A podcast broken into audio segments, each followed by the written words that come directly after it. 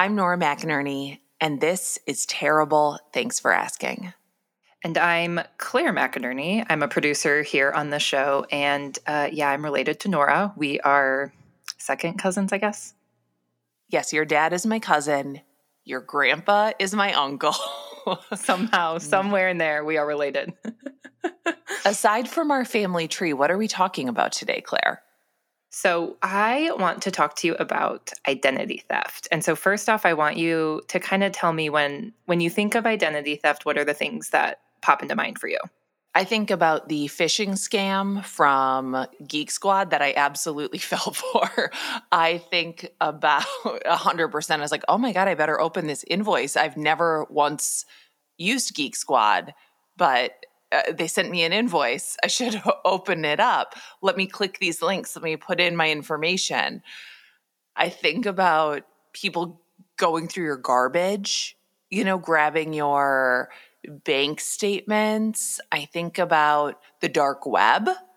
The deep dark web. And that's what I've always thought too. I too fell for a scam once. Uh, my Gmail was hacked and I let them right in. Come on in. Come on in. What else would you like to know my mother's maiden name? I have grown though. I now have every single password that is just gobbledygook and I can't remember them all, but I was told that was safer. So, anyway, that is the kind of identity theft I think like me and you and lots of other people think of when we think of this crime because that's kind of what we're always taught to prevent. You know, we're always talking about safe online security. I remember when I was younger, my parents were always shredding papers because they were like, we don't want someone to go through the garbage and get our information. You know, my brother's identity got stolen a few years ago. I don't even think he knows how it happened, but it like really uh, ruined his life there for a while. Uh, and maybe still. And it was a stranger. It was a total, complete stranger who did it. And it was really, really disturbing. And I still think we don't know how it happened. So I'm going to ask you a second question. Besides your own social security number, I'm going to assume you know it. Don't tell me if I'm wrong. What other social security numbers do you have memorized or could you find within like five minutes if I asked you to? Oh, um, I know Matthew's social security number by heart. I know one of our children's social security numbers by heart. I know their all of their birth dates. Obviously, I'm a good person, so I know their birth dates. Yes. I know where Matthew was born, uh, his mother's maiden name, his mom's birthday, his dad's birthday. I know. I mean, yeah, I think I know I don't want to say everything, but I know all of the important numbers for the people who live in this house. Yep.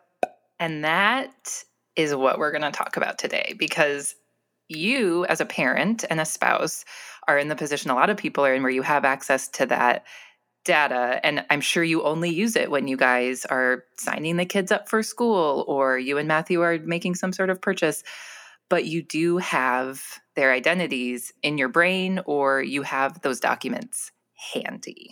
I actually don't even have my own passport in my possession. Matthew has them all. Matthew has all of our passports. That's interesting. Yeah. And so I bring that up because the interviews I did for today's show are about identity theft, but a kind that feels a lot more sinister to me than what you and I were talking about at first the strangers stealing our stuff online. The people I talked to had their identity stolen by close family members.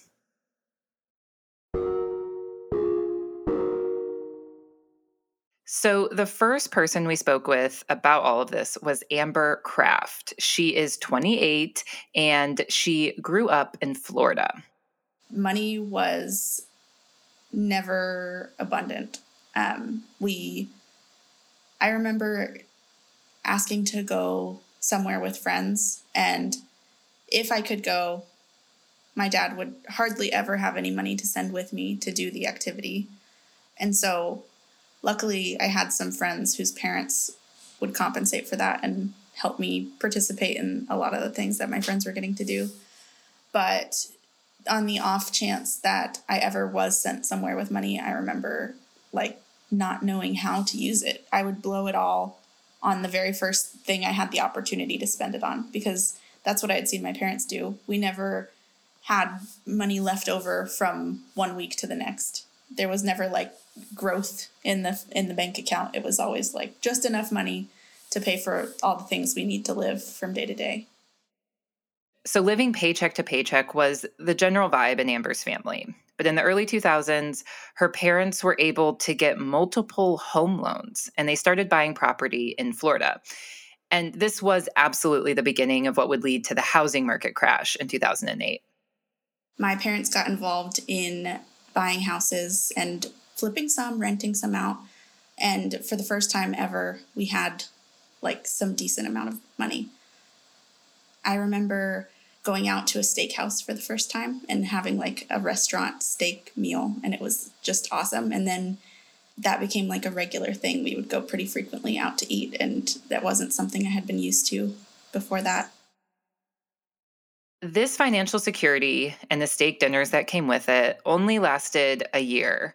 Amber's not quite sure what happened, but her parents defaulted on these loans, and that put the family in financial ruins.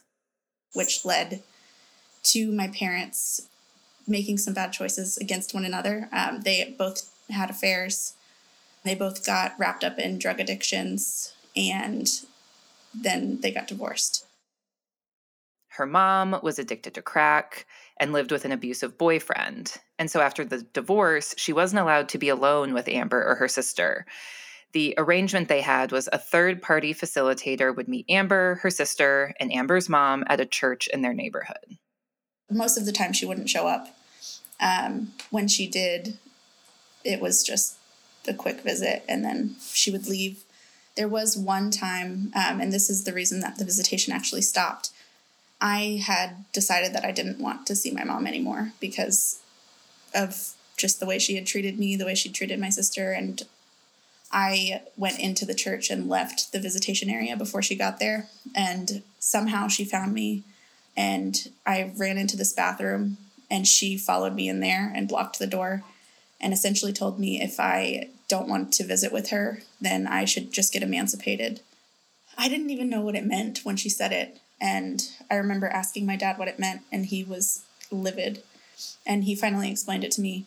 But I remember just being like, I've always felt like she didn't really care that much about us. And when she said that, it was kind of just confirmation that she didn't want to be in our lives. And she had finally made that pretty clear.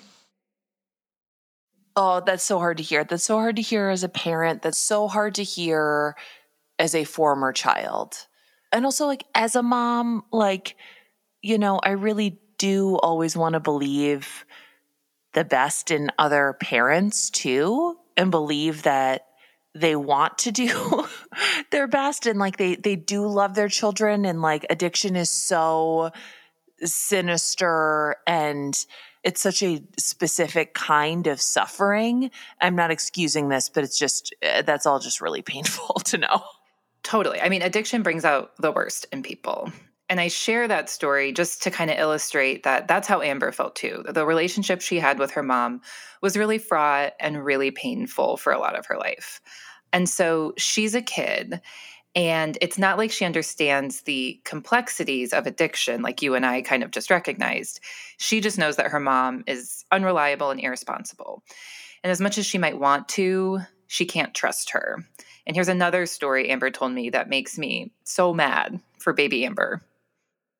My grandpa had just sent my mom through this rehab program and she had completed it and she was supposedly doing really well. So my grandpa sent my mom with some money for our birthdays and we were going to go to Disney World for my sister's fifth birthday. It was her first experience at anything like that and we were so excited for it. Um, my mom came to our house and we were going to go the next day. So she was going to stay with us. The next day we would drive to Disney. It was only like a two hour drive. And the next day we woke up ready to go. And my mom had left in the night with the money that my grandpa sent for our birthdays. Oh, so what's going on with her dad at this point? Yeah, so he had full custody of both girls and they lived in a single wide trailer together. And he did his best to make sure that there were groceries and other necessities for the two girls. But money was still really, really tight for him because he couldn't work a lot because of an injury. He was battling with major back pain from years working construction, um, which led to the drug addiction of choice for him was an opioid addiction. He was doctor shopping for a while and selling additional pills. I don't know where money came from other than selling pills because for most of this time he wasn't doing any like actual job outside of the house. Like Amber remembers people coming to their trailer, going back into her dad's room, and leaving a few minutes later. As a kid, she didn't understand what was happening, but now she knows they were buying the drugs her dad was getting from doctors. And in addition to the back pain, her dad had a lot of other health issues and was sick for most of Amber's life. And he ended up dying when she was 18. And this is when the money drama really ramps up for Amber.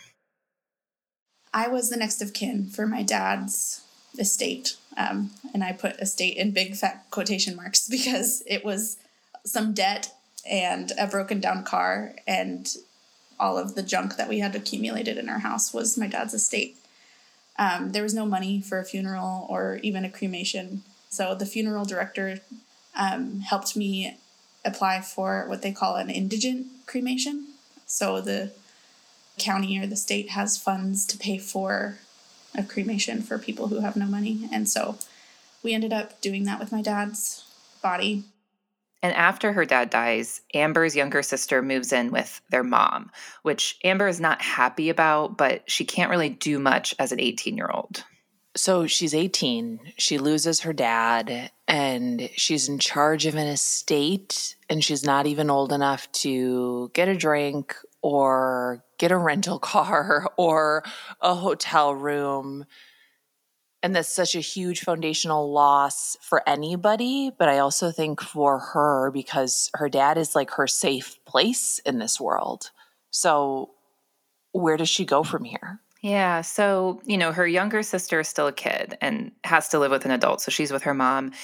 Amber decides to go to college in Orlando and she really gets it together. She gets a college degree. She meets a great guy and they get engaged and move in together after graduation. And then Amber's mom dies. She had cancer, which Amber knew about, but her mom was never really open about how bad it was. So it did come as kind of a surprise. And Amber's little sister is 16, and Amber and her fiance invite her to come live with them this is horrible, but that's also so sweet. And I have high hopes for the three of them.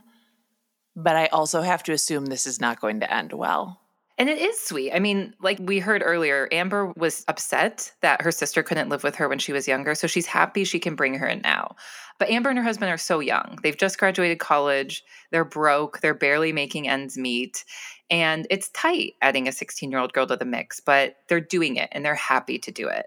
Amber is giving her little sister the stability she didn't have at her age. But then. It started with phone calls from collections companies.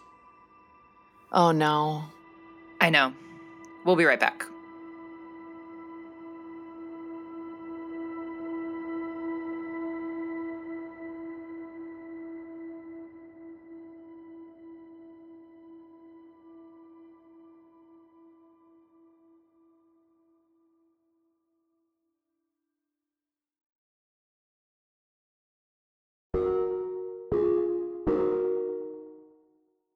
We're back.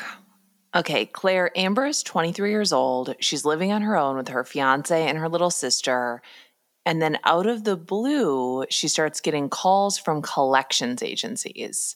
What are they saying? Well, at first, she's really confused because at 23, she had never checked her credit. All of the bills in her college apartment were under her roommate's name. She was never really taught financial basics like checking credit. So she had no idea what was going on with her report. And when she's talking to these collection agencies, they're saying she has outstanding debts that she didn't know about. They were for accounts. Um, Florida Power and Light, which is the utilities company in South Florida where I grew up. And they were telling me about the address that was on the account. And it was an address that my mom lived at for a long time. And I told them, like, I was a kid like, I, yeah, I know that address. I should be associated with that address at some point, I'm sure. But I didn't make this account. Like, if you look at the date when it started, I would have been a minor. I don't know how you even opened this account. The collections people are saying these are unpaid electric bills in Amber's name from her childhood home. And almost immediately, Amber knew what happened. I knew immediately that it that it had to have been my mom because she was always manipulating situations and being shady about things. And also, when they told me the address that the power bill was tied to, I knew that that was somewhere that my mom had lived a few years prior. But I was really ashamed of it at first. I didn't even want to tell my husband about the situation and I kind of let it go, like hid from it for a while. It felt like too big of a problem, something that was like, I'm not grown up enough to know how to handle this. So when the calls would come for quite some time, a lot of the time I wouldn't answer. Eventually, the times that I did answer, I would get really frustrated. And I usually wasn't as nice to those the people who were calling as I probably should have been. Well, yeah, as a general rule, I think you should be nice to every single customer service person. And I also think that people who work in collections know that they aren't exactly making a friendly phone call. This is not a call anybody looks forward to receiving. Right. And it takes a while for Amber to actually face things. One day she answers the phone and she asks, What could I even do about this account? She tells them it's not hers. She tells them her mom opened it and that her mom is now dead. Oh, and I'm sure they totally believed her and were like, Absolutely. Of course, your dead mom opened this account in your name. So sorry to bother you. We'll get this taken care of. Take it off your list of worries. Yeah, the red tape bureaucratic nightmare does not happen. Don't worry. End of story. That's our that's on us. Don't worry. Yeah, we got it. We got it. Sorry to bug you. Yeah. Uh, no, in fact, they say, well, if you do think this was a crime, you know, even if the person's dead, we need a police report. So Amber goes down to the police station and files a police report against her dead mother. I remember explaining to the officer that this account was several hundred dollars and it was from when I was a kid and my mom's dead. So I don't know what to do. They told me I need a police report. So they filed this police report and they kind of like brushed me off. But I got the document I needed and I was able to submit that to this one bill uh, collections agency. And that one was cleared. That wasn't the only account that Amber's mom had opened in her daughter's name. The calls keep coming and coming because there's at least half a dozen accounts that have gone to collections accounts in Amber's name, but for addresses her mom lived in years ago. And every account probably means she has to go back to the police department and start the process all over again. That is correct. I've been to the Kissimmee Police Department so many times getting these same police reports and submitting them to collections agencies. And I know that you're supposed to be able to pull your credit history and see all of the negative accounts in your name. And I do that. I look at it and I don't find them. Everything that has shown up on there has been taken care of, but then these new ones just keep coming and coming. I don't understand where additional accounts are coming from, why they're not already showing up on my credit history if they're already in collections, or if the companies who are sending these bills to collections are just working through a backlog or something. It just seems weird that multiple companies have been, first of all, accepting a child's social security number, and second, like sending bills almost a decade after. The police have said things like, because they're dead, they won't be committing any more fraud against you they've explained the whole identity theft process. And if I was worried that new accounts were going to be created in my name, they could help me lock my social security number or something like that. But in this case, all of the crime has already happened. There's no threat of more crime, more accounts to be opened. Um, but nobody's given me any advice on how to find the accounts that are already negative in my name. it's not surprising. I don't think anyone's expecting a police department to offer psychological care and, you know, sit Amber down and be like, I'm so sorry this happened to you. Your mother should have never done this. It's so hard to hear, even secondhand, that the threat is technically gone, right? Her mother has died, but she still has to reckon with the fact that a person who is meant to protect you, is meant to nurture you, not only failed her in those basic aspects when she was growing up, but also put her in this horrible position as a very recent adult. Yeah. And it's like the emotional side of this, I can't even fathom. But on top of that, she is in the middle of a bureaucratic mess because, as she just said, the cops don't really have a plan for this. She doesn't know how many other accounts are still out there. Yeah, it's always like whenever something emotionally disastrous happens, you can almost always count on paperwork being involved, which is really just it's it's it's injury to insult, if I have to say. Okay? It's not it's not insult to injury, it's injury to insult. Paperwork on top of this? Really? Now I have to fill out some forms? Are you kidding me? Also, this wasn't the end of all of these surprises. As all of these collection calls were coming in, Amber realized it wasn't just her mom that stole her identity. I remember checking the mail as a kid living with my dad and seeing bills come in with my name on them. And I would ask my dad about them, and he would kind of blow them off. And so I didn't know any better, so I just trusted him. And after those first collections came through that were tied to my mom's address, I got another one that I ended up tracking down to be tied to my dad's address. This bill I believe to be the one, the account that was active when my dad died. So I want to trust and believe that my dad didn't actually run up a lot of debt in my name. This bill was smaller. I think it just was unpaid because he died and I didn't know it existed. But still, he had opened the account in my name. Her dad? I know. I know. And in our interviews with Amber, she very much wants to give her dad the benefit of the doubt because he wasn't a serial manipulator or scammer like her mom, but he did make the same choice.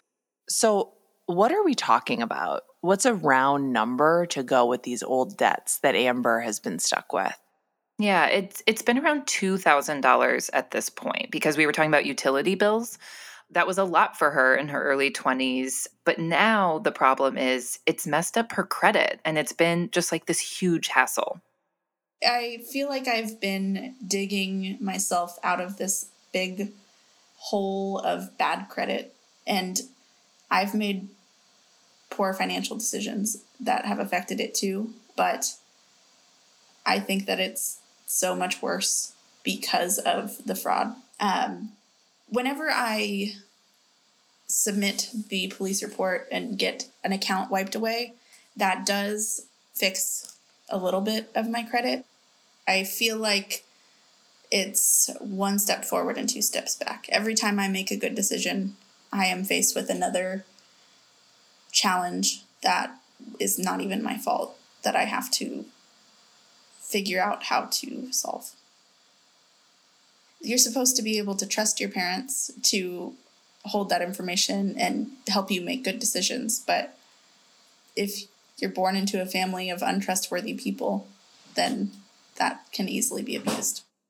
So I mentioned, you know, that my brother had his identity stolen. I actually know several people who have had their identity stolen. The logistics are such a nightmare.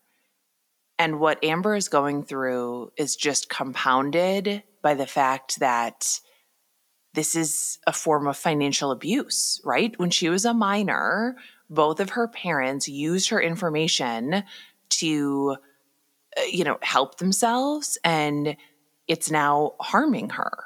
And when I was working on this episode, I was talking to a friend of mine who's a social worker and I was telling her about all this. And she told me she actually sees this a lot with low income families, kind of as an act of financial desperation. And that's kind of how Amber views what her dad did is like he needed the help, you know, to get utilities for their home. And that's one side of this. Oh, God. Okay. And when you put it that way, I am not trying to excuse what Amber's parents did. I am not. That is a huge betrayal. And also, it is so hard to be poor in America. Why would you need credit of any kind to get necessities like power? Like power. Like that is a very basic human right. And eh, it, would be very easy, maybe it is very easy to judge this, but I've also never been in a position where I had to choose between having electricity or using, stealing my kid's social security number to get that electricity. And also, that doesn't change the fact that it is super harmful to the kid who never had a say in this. Right. And that's kind of why Amber thinks, even though her mom and dad made the same choice, her dad's in a different boat because the debt wasn't as high on the account he opened in her name. She thinks he was paying it while he was still alive because he didn't want to burden her. I mentioned I talked to a friend who said she saw this a lot. We talked to Amber. As I'm working on this story, I was starting to wonder how common is this? Like, are Amber's mom and dad, who might have had different intentions, are either of them the rule or the outlier when it comes to stealing the identity from their children?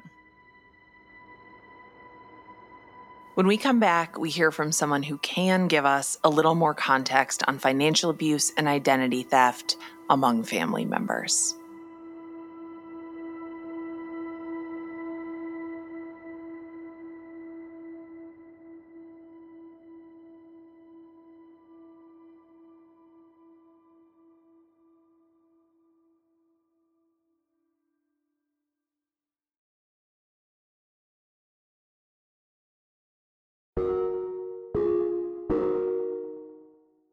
When I first heard Amber's story, I was really shocked. Uh, screwing your kids over financially by stealing their identity feels so sinister. But as Amber mentioned when talking about her dad using her social security number, people get desperate. Her dad was in a bad spot financially. I'm not excusing it at all, but he was probably paying the bills in her name because his credit was bad. And as we were working on this episode, we wanted to learn more about familial identity theft because, uh, frankly, a lot of us hadn't heard about it before. There is a statistic out there that I cite pretty regularly. Um, it's estimated that 30% of all identity theft victims have their identity stolen by a family member. This is Axton Betz-Hamilton, a professor of consumer affairs at South Dakota State University and one of the very few researchers focusing on familial identity theft. We see so much in the popular press about oh data breaches and you know secure your identity online and blah blah blah. And that's that's important don't get me wrong. But what we're not talking about as much is that 30% of people who have their identity stolen by a family member Axton has committed her entire academic career, from undergrad through her doctoral program to her research now, studying identity theft. So, research in this area is really challenging to conduct because people aren't talking about it. You know, there's a sense of shame and stigma and trauma. Axton is so diligent in her work, despite it being difficult to do, because she's also trying to understand her own personal experience what I understood about identity theft as a child was that there was some awful person out there who had stolen our social security number, our date of birth, um, our address, you know, all of our personal information, and were using that to do us harm. This identity theft led to a slew of financial problems for the family throughout Axton's childhood. Their phone and electricity services were turned off. Someone was stealing their mail, so they had to constantly get new P.O. boxes. A sheriff even showed up at their house to arrest her mom because someone was writing bad checks at Walmart attached to a bank account in her name. Axton's dad convinced the sheriff it wasn't his wife, but the identity thief who was doing it. Axton's mom was an accountant, so naturally she handled the family's finances. Axton remembers watching her dad spend hours on the phone with utility companies, the post office, the police, trying to sort this all out. And eventually, both her parents became incredibly distrustful of anyone. The family became reclusive because they felt the identity thief was someone close to them, but they didn't know who. This chaotic and fearful dynamic plagued Axton's entire adolescence. So I went to college two hours away from home in part to get away from the identity theft. I thought the identity thief couldn't follow me to college, and boy, I was wrong about that. So my first year of college, I lived in the residence halls. Um, you know, didn't have utility bills or anything like that. And I moved off campus my sophomore year and um, I called the electric company to establish service at my little humble apartment. And they told me the day and time that the service would be switched over to my name. And then a few days later, I received a letter in the mail from the electric company that said, due to your credit score, we need a $100 deposit to secure your electric service. And there was a 1 800 number to call at the bottom of the letter to get a copy of my credit report. And I did just out of curiosity because I didn't know what a credit report was. And I wanted to see what this unknown entity was keeping on me. And about six weeks later, this large manila envelope arrived in the mail.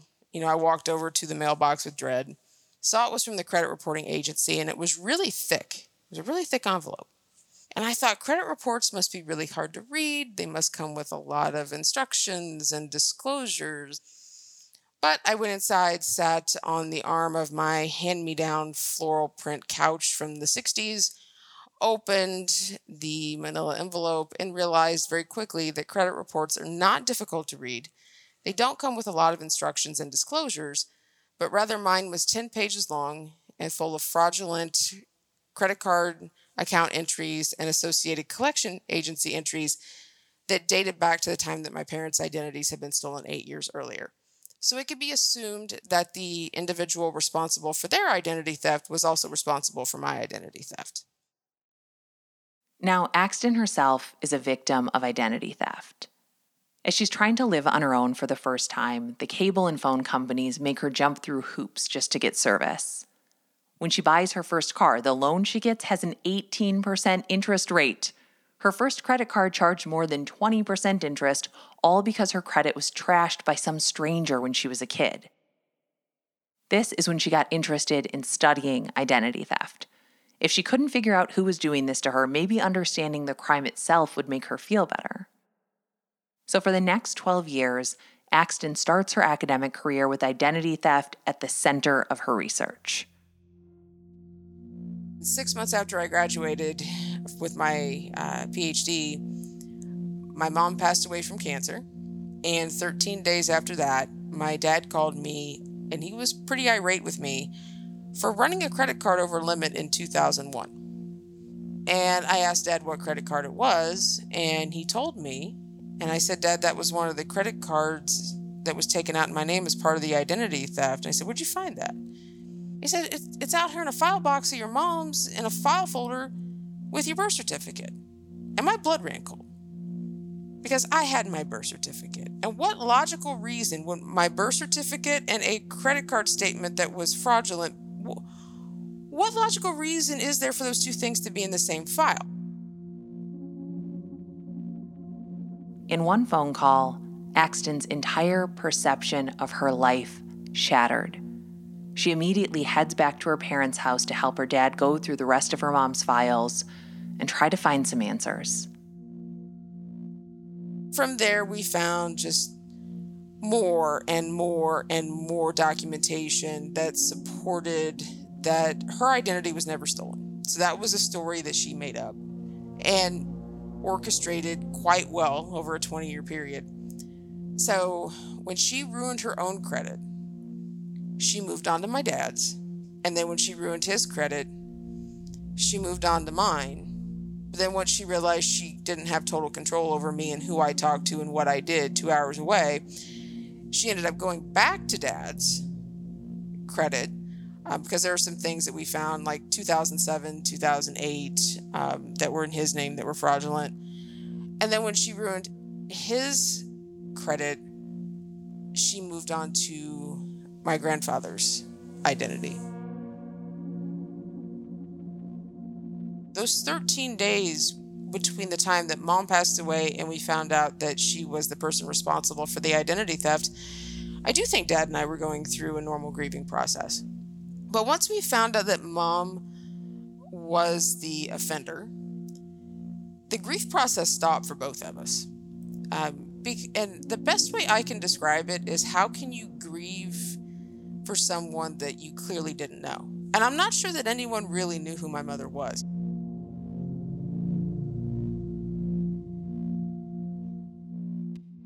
Amber believes her dad was using her social security number because he was in a bad financial spot. But it didn't seem like Axton's mom or Amber's mom had any plan to pay these bills back. They allowed their actions to have lifelong consequences for their kids. So, between these three parents, there's two ways to look at why they did it.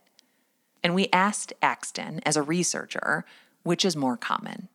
Based on the more recent research I've done, I don't think it's because people who know you do this because they're in a bad financial spot and they're desperate. I think there's some of that, but I think the majority, it's tied to mental health. Over and over again. But when I interview victims, um, I ask them about their experiences with the offender. And, you know, again, some of them have said, you know, the offender had a diagnosed personality disorder or they behaved in a way that is you know consistent with narcissism so there's more work to be done there to tease out what's going on in those cases as she mentioned earlier, it's hard to find people to participate in her research, so Axton doesn't get very large sample sizes. She can't make generalizations, but over and over, she's hearing from victims that their parents, the people who stole from them, also acted like her mom. They had narcissistic qualities and thrived on secrets. They lied and hurt those close to them. Axton has made the choice to look at her pain through an academic lens. And so rather than getting bogged down in the emotions, it's like, okay, what I've got in front of me is data. I have to gather the data. I have to analyze the data. I have to figure out what was going on with my mom. I need, you know, objective sources of data. And then that's just where my brain goes. So I don't know that I've really emotionally processed as much as I have kind of like split it off and I just sort of treat it as a research problem that needs to be analyzed. Axton is trying to learn from her mom's crime so she can help others. She didn't pick up on her mom's habits because she didn't even know that her mom was doing this, but Amber, who we heard about at the beginning of this episode, was different. When she reflects on her early 20s, when she was living on her own for the first time, she sees how she was acting very similar to her parents when it came to money. Some of those bad habits were just kind of natural to me. Um, I didn't know how to deal with money, and I would, again, spend it pretty much as soon as I got it because that's how I saw adults using their money. So I took out student loans that helped pay for my room and board. And then I also took up two different part time jobs while I was in college. Um, and I would use that just frivolously. Like I would spend the money as it came in on activities that all my other friends were doing, or new clothes, or eating out, or whatever I wanted to spend it on. So there was there were no savings.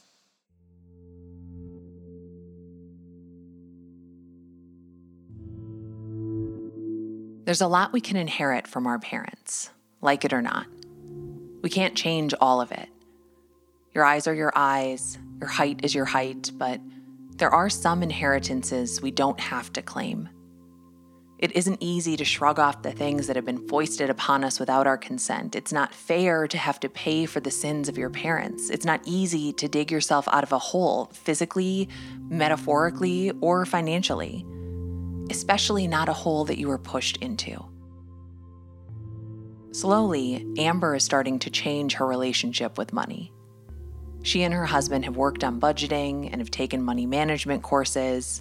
She's improved her credit and paid off debt.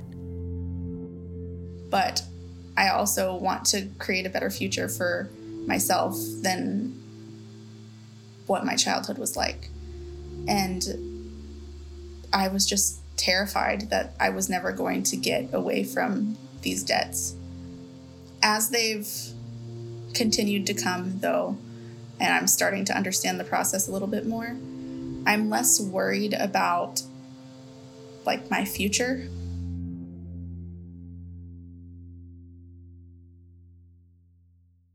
If you are a victim of identity theft, no matter what kind, one resource you should seek out is the Identity Theft Resource Center. It's free to call them, and they will walk you through all the steps to try to take your identity back. Thank you so much to Amber for sharing your story. And thank you to Axton Betz-Hamilton for sharing her story and her research with us. Axton also wrote a memoir. It is so, so good. So, so, so good. Cannot say it enough. It's called The Less People Know About Us. It was gripping. We will obviously link to it in our show notes.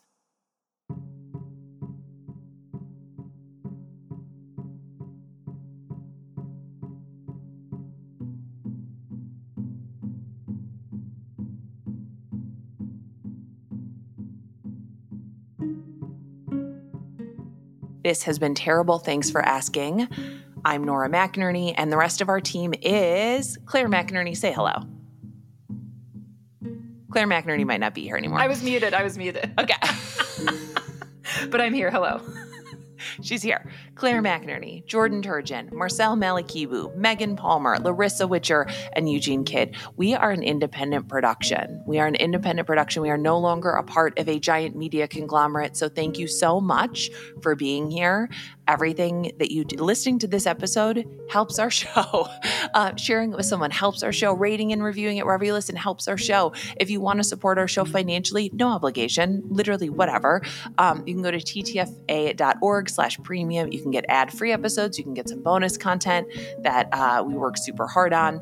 And uh, we also have uh, we, have a bunch of stuff linked. It's all linked in the notes. It's all linked in the notes. Jordan's been working really hard to put together a Substack for like uh, episode discussions, other stuff. Ooh, and we are also going on tour again, and we're going to just keep doing that throughout the year. So check the website for your cities and see where we're going. All right, bye.